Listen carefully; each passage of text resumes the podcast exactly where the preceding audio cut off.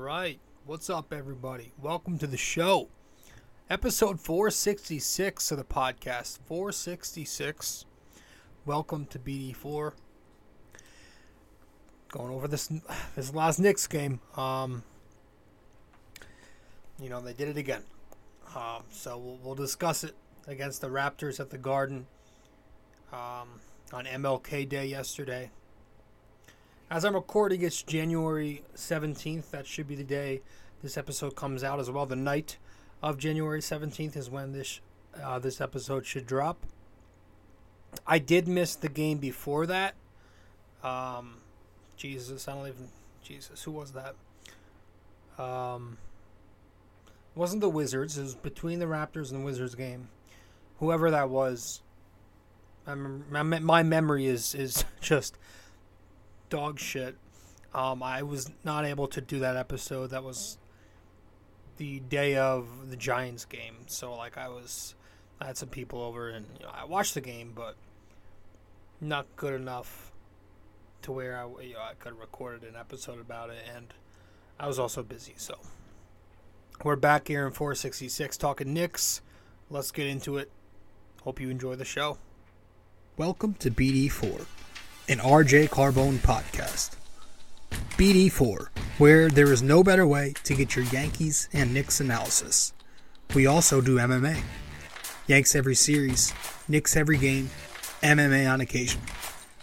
BD4 is a five star show on Apple Podcasts, also available in video format on YouTube and Spotify.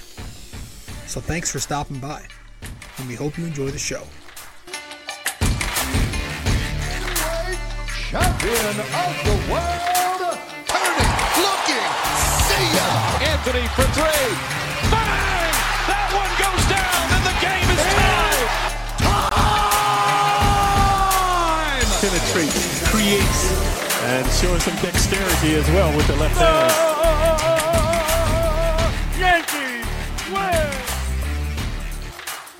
All right, welcome to the show. Welcome. Thank you for stopping by. Episode 466 of the podcast. I'm your host, RJ Carbone, and you are listening to or maybe watching another episode of BD4. welcome to the show. Um, now, if you are watching the video format of this podcast, and I happen to look up uh, every here and there, that's just because I'm watching this um, Milwaukee Bucks Toronto Raptors game. Um, so if I'm looking up here and there, that's that's that's why. It's a good game. It's a tight game. Enter the fourth quarter. Um, fourth quarter, yeah. It is. Um, geez, Brook Lopez apparently plays defense. Like, he's having a hell of a year defensively, and I I didn't know that he was. Was he always a good defender? But apparently he's playing good defense this year, and people are talking about him as a defensive player of the year candidate. It's the middle of the third, middle of the third quarter, 85-82. Bucks are up. Um, you know, this weekend was fun, man. This past weekend was good. Uh, the Giants picked up a big victory. Obviously, uh, that was a good game, man. Um, they needed that. A lot of people, you know, were confident that the Giants could beat the uh, Minnesota Vikings. I don't think a lot of people were too worried about it. Uh, you know, many were right that the Vikings, I guess they were overrated after all. Their defense couldn't stop the Giants, especially in that first half. Um, Saquon Barkley was incredible in that first half. Thought he should have got some more carries in the second half, but good game. Giants offense looked good. Their defense did the job. Um, the officiating was interesting, but who cares? Never going to complain about that. Um, it was thrilling. It was fun, and I had a good time with uh, friends and family watching that. And you know what I watched last night? And I hope you do too, because I recommend it. And you know, we are always recommending shows on the show here. The Last of Us, dude. Um, if you have no idea what that is, um, it's it's it's a zombie. It's uh, it was originally a video game, but now they're making an adaptation into it and they're making it a show. It's another one of those zombie apocalypse shows, and I, I can't get enough of that stuff. I'm into it. And I know a lot of America is. Um, and a lot of people are hyping this thing up. A lot of people are hoping that it can be like the new Walking Dead or what The Walking Dead couldn't exactly live up to in the end. And man, does it show some promise. And the uh, the first episode aired last night on HBO. And it set the scene with some great opening scenes. Um, like so you start in this 1968 time setting where they're just showing us a quick excerpt of like some scientist and doctor a couple of them on this talk show and the scientist is, is informing us about fungi and how he's not worried about a global pandemic but he's worried about fungi and what can happen with fungus and like climate change when the weather gets warmer and shit. I, I'm not obviously I'm not versed in that shit, but basically just very chilling because his one of his final lines was, "Well, if that happens, then we lose." And then the talk show host is just you could see it in his face. It's just a very chilling opening scene, just foreshadowing, you know, what they're gonna set us up with, and then you get the second time setting 35 years later in 2003 where our main character um, the dude uh, pedro pascal i believe his name is the actor he's playing as some guy joel um, you know does like blue collar work and he's living with his adopted daughter and his brother uh, they're they're living in Austin, Texas, together. So they set us up, and you could see throughout the setup that they're slowly hinting that that it's coming, this virus. It's like a it's like kind of like a calm before the storm type of thing. Like it's a nice, quiet, sunny day in Austin. Typical, you know, average day. The the daughter goes to school. Guy goes to work right? But the you, you kind of slowly get the hints. You get the reports on the radio in the morning when they're eating breakfast. Um, I believe like just other people are just very subtly coughing in the background. You get you know mentions of, of accidents on the road from the daughter. Then you see the planes go over their house. The whole scene when the daughter goes to the neighbor's house and the old lady, you could see out of focus, but in the background is just like creepy as hell. She's twitching. She starts opening her mouth, and you can see she's starting to turn, and she's one of the first few infected that we see. And they they just you know they just start showing you slowly that it's happening. It's insane. And then it happens. Overnight, it's like 2 in the morning. The daughter wakes up and stuff's going on you know, and it's just chaos. She goes over. That's how she discovers the grandma, um, the neighbor. She's like eating oh, a person, and it gets crazy. And I always love seeing like zombie shows and films when the outbreak first happens. I, I like that part of it, and um, they did it perfectly.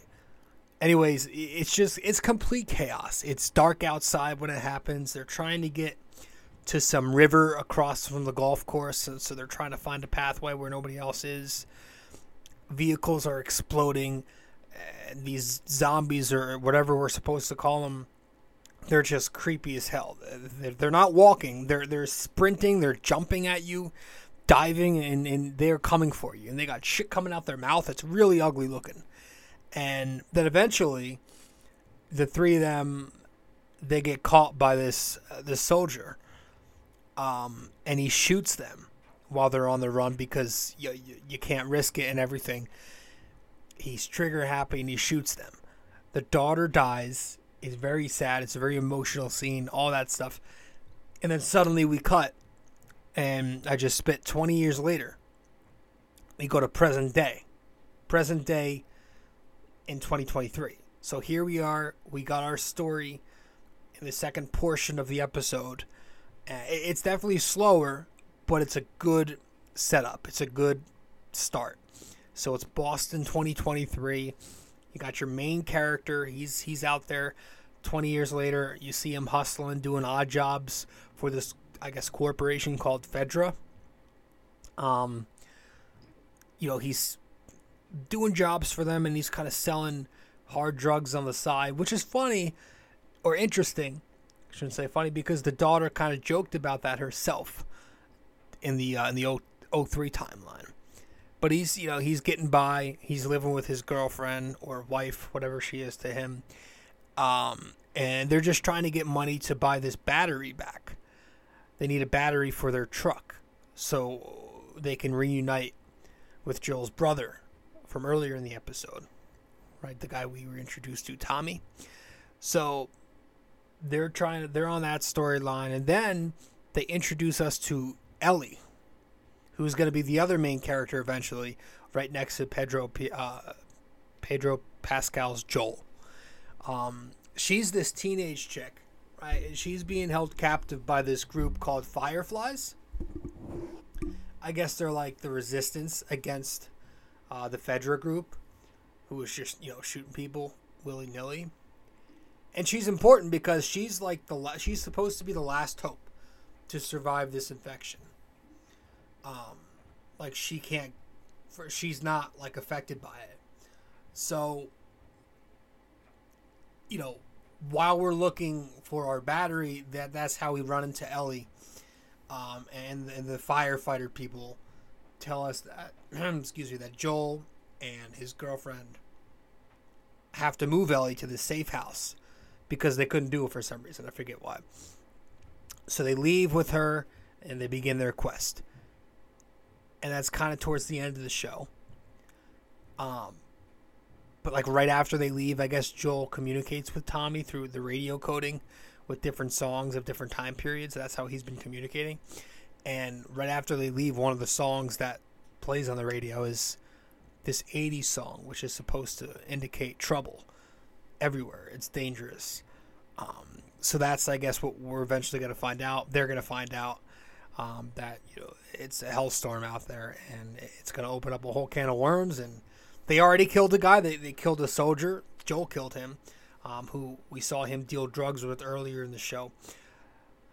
They ran into him trying to escape the quarantine zone. So it's it's going to be nuts. It's going to be awesome. I'm very into it already. Um, and I do like how they didn't just drop all the episodes. It's I believe it's going to be a week to week thing, which is good. It's old school TV. That's how it was when I grew up. All right, all you Zoom boys growing up with this streaming shit, get your shows all at once. That kills the fun. Um, the anticipation is part of it. Um, so I'm gonna watch it week by week, hoping it can kind of be what I hope The Walking Dead would end up being. But yeah, I also I, I barely played like back when I was in high school. The uh, Last of Us video game came out, maybe 2013 or something like that. I barely played maybe like the opening stages of it, um, so I don't remember anything. You know, I, just I don't even know if I got far. I just maybe not even like 10% into the game. So I don't remember anything about it. And I'm kind of glad that I'm going into this pretty blind, you know, because in my opinion, that's going to make it more exciting, not knowing what's ahead. And I'm sure it'll change a little bit, but um, I've also heard people are saying that it's like an epic adaptation already, and that some scenes are like 100% precisely the same as the video game scenes, which is cool. Like literally to a T with some of the mannerisms and gestures from the extras and the clothes. It's pretty pretty cool to hear that. Uh, but yeah, the acting was phenomenal, and it's got Game of Thrones characters, the two main characters from Game of Thrones. Uh, Bella Ramsey, she plays Ellie. Uh, she was uh, the little Mormont girl in Game of Thrones. Mormont, Jorah Mormont's whatever. Uh, Lyanna, I think her name was. And then uh, Pascal, he played in Game of Thrones as the the funny dude who fought the mountain and he got too cocky at the end and he was just bludgeoned to death. So forget what he I forget who he was which family. But um yeah, she was the Mormont chick. And then he was uh was he I don't know. I forget. I don't know what fan. Hightower? No. But yeah, it's it's cool, dude, and I'm into it. Uh, but hey, we're we're here to talk Knicks, so um, you know, hopefully I didn't just waste your time there. But as you know, there are uh, timestamps in the description of this episode. So let's talk Knicks. When we get back from break, we'll get right into it. Be right there. Stay with us. Hey guys, so if you are a listener of the podcast often and you want to know where to find me on social media, you can find me on Facebook at BD4. You can find me on Twitter at BD4Pod. And you can also find me on Instagram at Rob J. Carbone.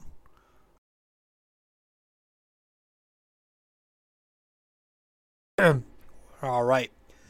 Welcome back to the show. I am your host, RJ Carbone, and you are listening to episode 466 of the podcast. Welcome. So, the Knicks last night, uh, they blew it late in overtime against the Raptors. Um, 120 was it? I'm sorry, I don't have that right here. Put the wrong score up on the screen if you're watching the video format. 121 to 123 in the Raptors' favor. So that was the score of this game. 121 to 123. Uh, 123 to 123. Fuck me. Uh, 123 121. The Raptors beat the Knicks. The Knicks are losing a tough one at home, and they fall to a pretty pathetic 11 and 12 at the Garden. That's kind of annoying. Um, of the 20 NBA teams who have, who are so far in play-in or better position, the Knicks are the only team who are below 500 at- at home. So it's Madison Square Garden. You got to show up there. Um, but I just, you know, at the end of the day, it's they're exceeding expectations overall. So, but it was a tough, slow, very slow, gritty, physical game. A lot of fouling. Um, neither team shot the ball particularly well. A lot of you know points inside the paint, also points. A lot of you know free throw points. Both teams were kind of just back and forth all day. Um, you know, no team really had a know, like a legitimate lead. Um, but you know, Brunson, Randle, RJ, some early baskets in the first quarter each. Come the second quarter, the Knicks kind of falling flat and then giving up some easy inside looks to Barnes, Siakam. Each of them had over 20 points. Uh, the Raptors were also just contesting the Knicks' shots pretty well in the second. Brunson and RJ get hot towards the end of the period, enter in halftime. They help put the Knicks up 3, 59 56. Uh, out of the break, you get Brunson and RJ again. This time they start getting into the paint and attacking the smaller defenders on Toronto. VanVleet keeps them afloat though with a couple of threes. Raptors staying around, sticking around. But in the fourth quarter, I thought the ball movement looked excellent to start. Knicks kind of get hot. 6 0 run to start the period. They go up 10 points with 9 minutes left in the game.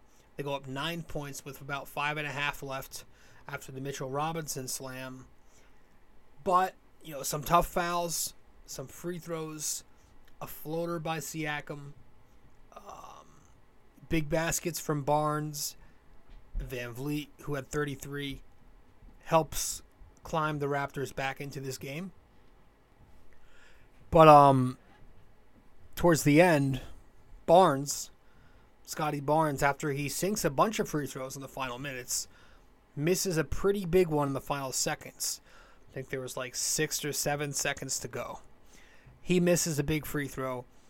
RJ grabs the board. RJ goes coast to coast and he throws down a game saving dunk in the final seconds of the game to tie the game. And then uh, it was amazing. And then with 0.6 left on the clock, barely enough time for the Raptors to get a catch and shoot off. They inbound the ball, but it's Randle who makes a very nice deflection uh, to just poke the ball out and officially send the Knicks to overtime. Uh, but in overtime, the Knicks just with no rhythm, no true offense out there, they fold and come up short. Um, and of course, Brunson gets that one final look, running the floor, pulls up for a three, solid look, comes up short. Um, so yeah, another blown lead. This one not as drastic, but still a blown lead. Some missed free throws once again late fourth quarter. Randle and Brunson both late in the fourth. The final minute, they each, missed a free throw. Um, and then, yeah, again, a big time miss. Big time miss at the end of the OT period by Jalen Brunson for that three. And he's now one for seven in the last 10 seconds of a three point game. So, take that as you may. Um, and I want to start with Jalen Brunson because I thought overall, Jalen Brunson yesterday, he had a very uncharacteristic, inefficient game. Um, I did not love what I saw from him. Um, you know, you look at the stats 29 shots versus 26 points, as well as two assists versus four turnovers. I mean, that's got to be like, I'm serious when I say this. He's played 40 something games. That's got to be the very first game ever as a Knick from Brunson where he's had both more shots than points and turnovers than assists in a game. It's got to be the first time. Um, because he, he was awful in that aspect. You know, and he's usually struggling against Toronto. They give him trouble. You know, I, I think it's because their length and their physicality, so it's more difficult for him to finish in the paint like he usually does.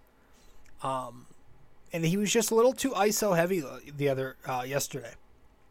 Too much isolation, and you know, with him shooting only 38% in the game, it kind of had everybody else going ISO too, and it just it just wasn't a good look. And then he, of course, you know, choked at the free throw line, choked at the, at the overtime for three.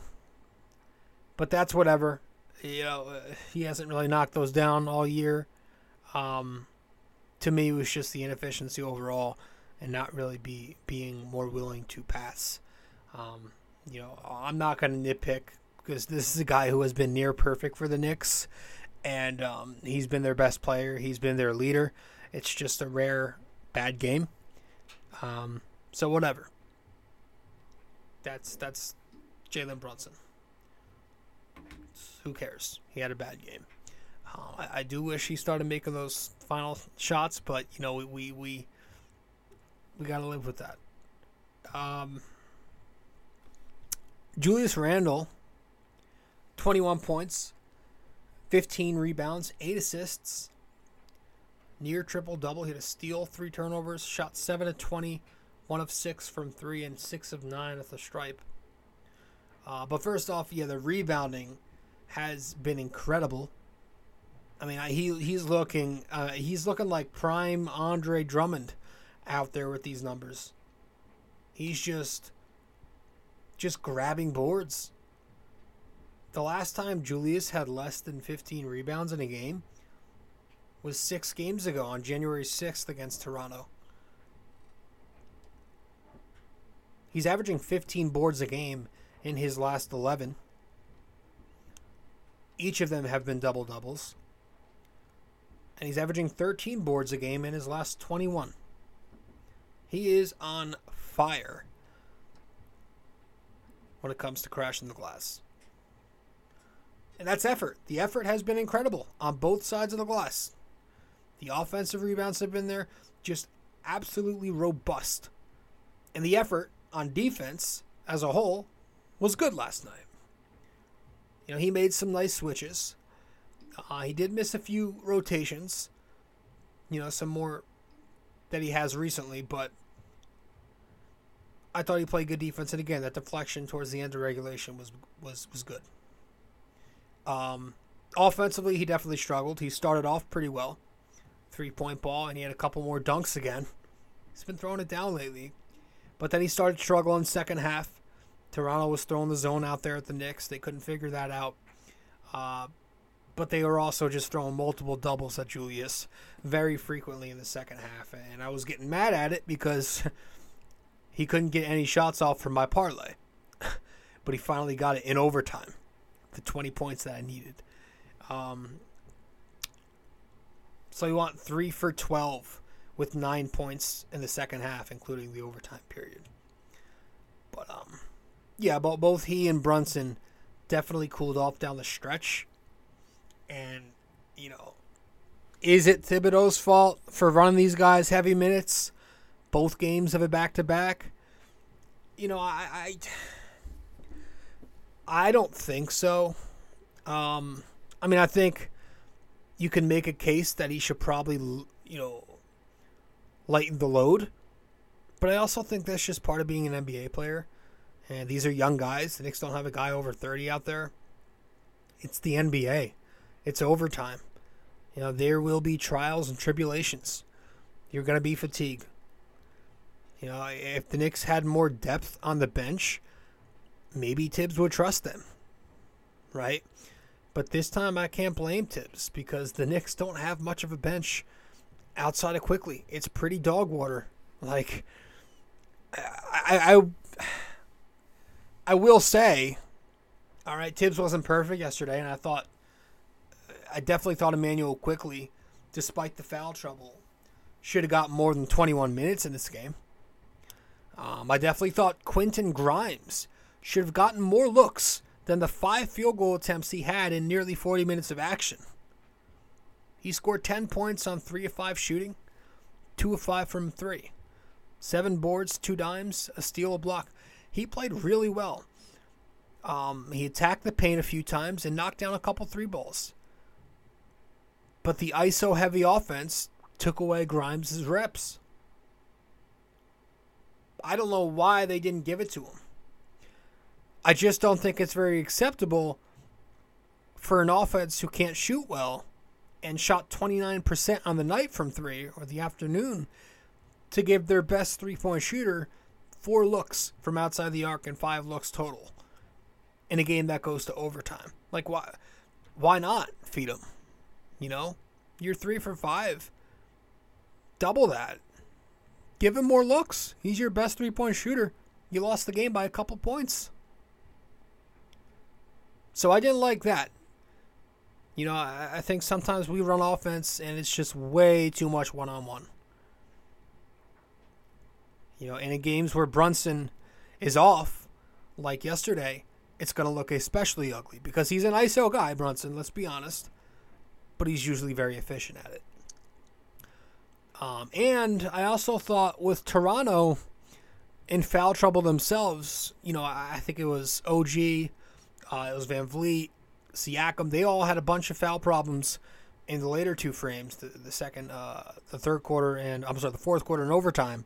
They were in some big foul trouble. I feel like Thibs could have exploited that a lot more. You know, he could have went out the attack the paint off the dribble, run double screens out there, get guys in the low post, cut the ISO crap out once and for all. You know, when Quickley wasn't on the floor, you noticed the slower pace move guys around weak side.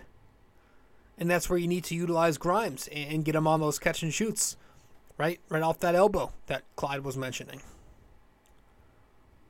But all in all, I, I I'm not gonna totally blame Thibodeau for this game like the, the internet will have you believe it's his fault every time the Knicks lose. Um, you know, I didn't think he was perfect. I didn't think this was one of his better games. Um, but I, I'm not to totally blame him. Um, anyways, I, thought Mitchell Robinson was okay last night, yesterday. It was a 3 p.m. MLK Day game, so I'm not used to those. Um, Mitch scored 11 points, eight rebounds, two assists, a block across 36 minutes. You know the Raptors did a very nice job um, without a true big man. Big man, they did a really nice job just throwing bodies down low and trying to keep Mitch off the defensive glass.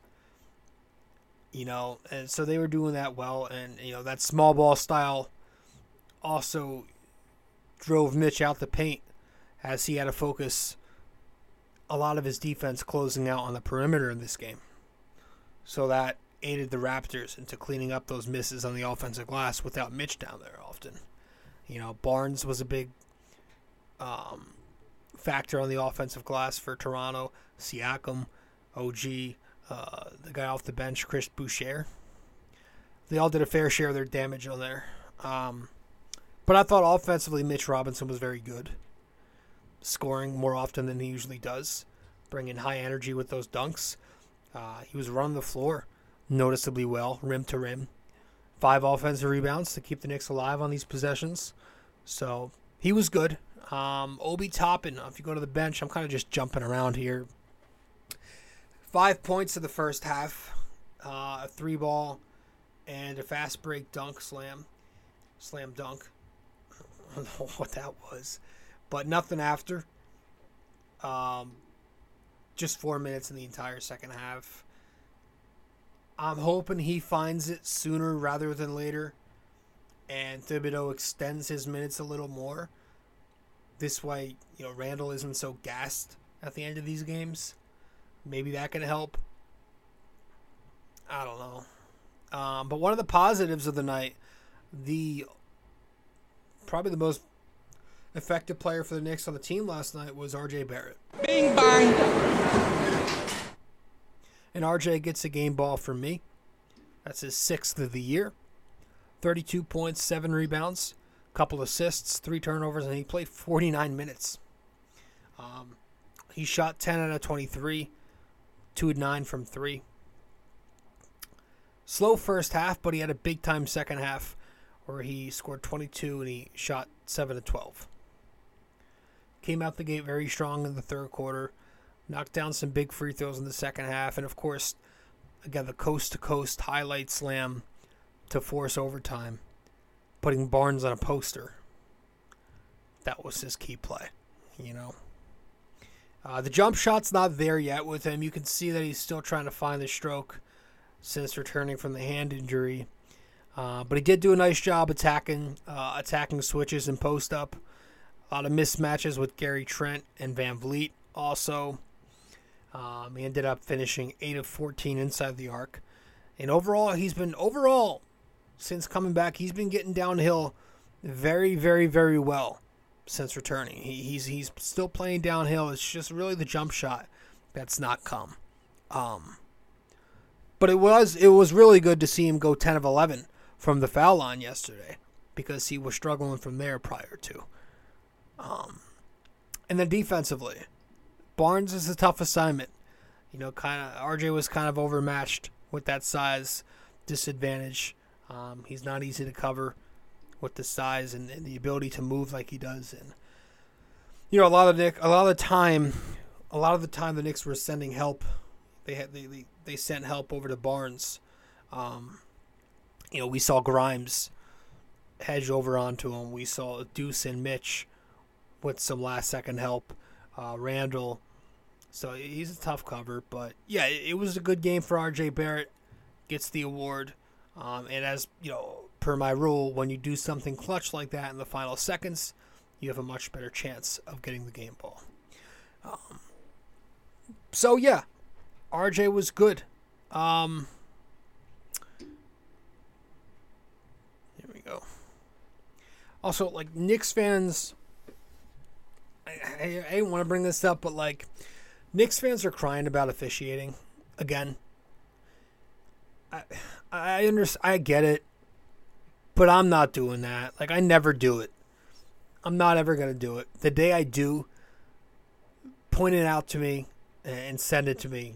You know, clip the screen share, whatever you call it, and send it to me because it'll be the first time in ten thousand something days I've lived on this earth that I complain about officiating.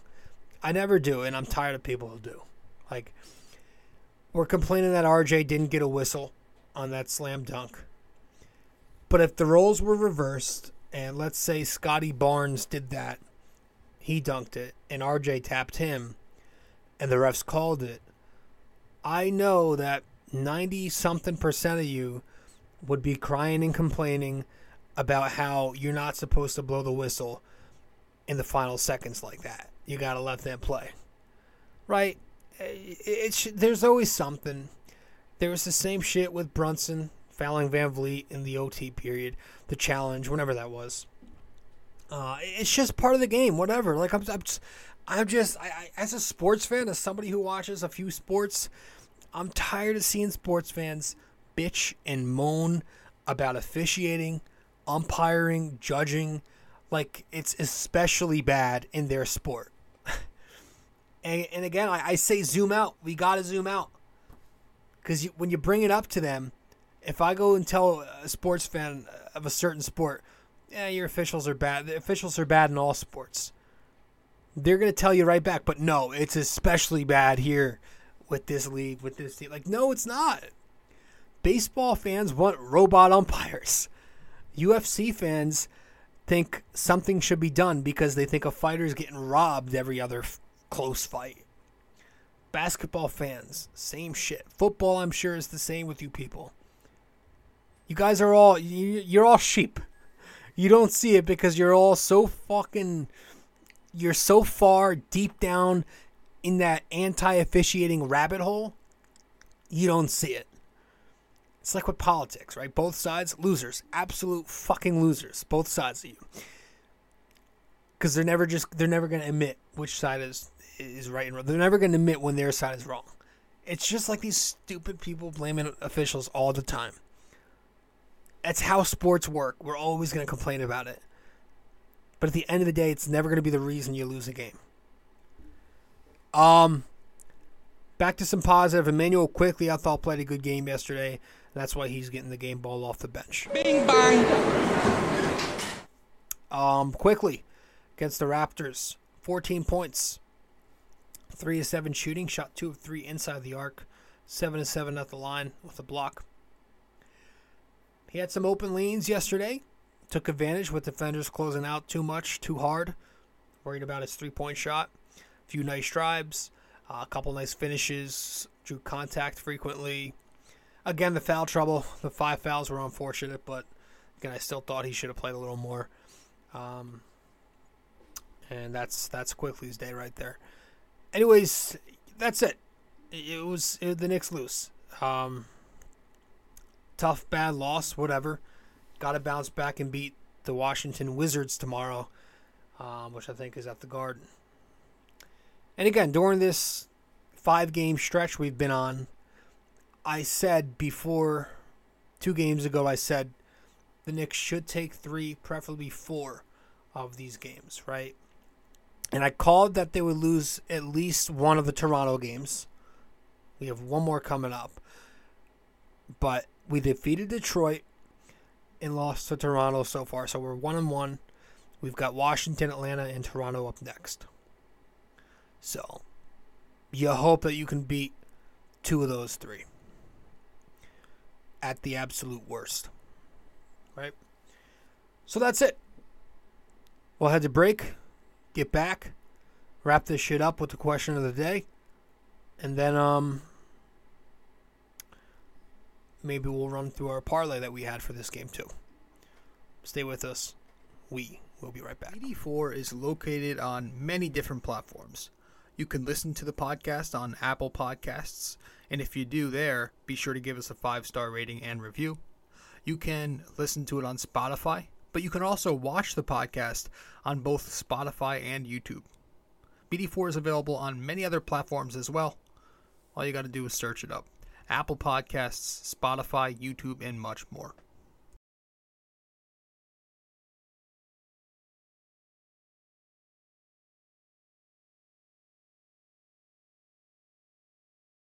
We also have a website now for BD4. If you go to bd4blog.com, you can find the blog, the podcast links, and also where to find me on social media. Just go to bd4blog.com. All right, welcome back to the show. Let's get to our trivia question of the day.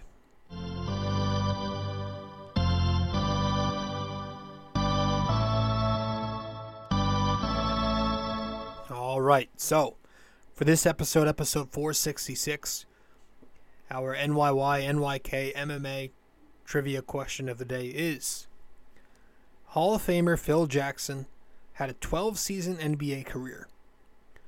In how many of them did he play for teams other than the Knicks? All right. Hall of Famer Phil Jackson had a 12 season NBA career. And how many of them did he play for teams other than the Knicks? So let me know the answer wherever you can reach me. If you get the answer correct, I'll give you a shout out in the next episode. One last time Hall of Famer Phil Jackson had a 12 season NBA career.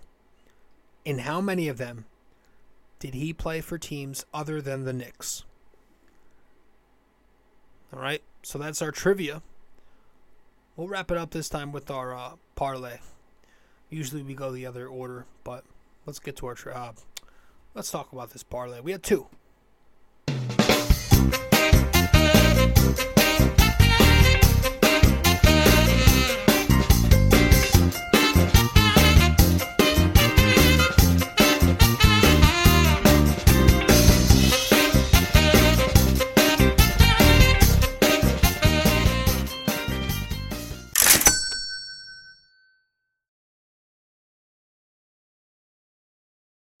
All right.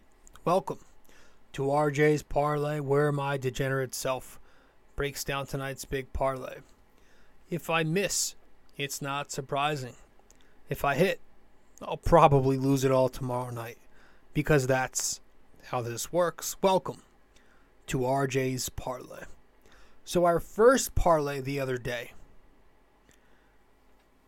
was a five pick parlay it was boosted, so the odds went to plus 357. And we cashed. We absolutely cashed in overtime. It took all five periods to cash it, but we did. We had the over, the alternate over. It was one of the alternative over unders. I had over 208 and a half on the Knick game. I had Brunson for 30 plus points, rebounds, assists. I had RJ for 25 plus points, rebounds, assists. Grimes for 12 plus points, rebounds, assists. And then I had Randle for 20 plus points. And we went 5 for 5. So we cashed our plus 357. It took Randle till the very last minutes of overtime. I was on the edge of my seat because it was big money for me. It was a decent, decent, a decent wager, and he just got it. Those doubles were killing me, man. I'm telling you. Um, and our second parlay was on. Whoops, whoops. Let's see if we can get to it here. Was on the um the the the Monday night football game. The Monday night football game, the playoff game between the Cowboys and the Bucs, which ended up being a disaster um, for the Bucs. Uh, actually, I think it was closer towards the end. I don't know. I didn't watch it. I just had money on it. Um, I had a two pick one. I had the spread and the over. Um, I had the over was uh, it was 45 and a half for that game. I'm not sure that that hit. Um, and then the Tampa Bay plus two and a half spread did not hit, so I might have went over two um, on a plus 280 two picker. But that's it, guys. Thank you, thank you, thank you for stopping by. Thanks for tuning in. I'm your host RJ. Gonna go watch the rest of this uh, Bucks Raptors game, and I'll see what's I wonder what the second game is. Um, no, I can't see it. I'm gonna look it up. If it's a good game, I'll watch it. Second game. Oh, it's it's it's Sixers Clippers. Maybe I'll watch that. All right, guys. Thank you, and I'll see you in 467. Later. This episode was brought to you by Anchor.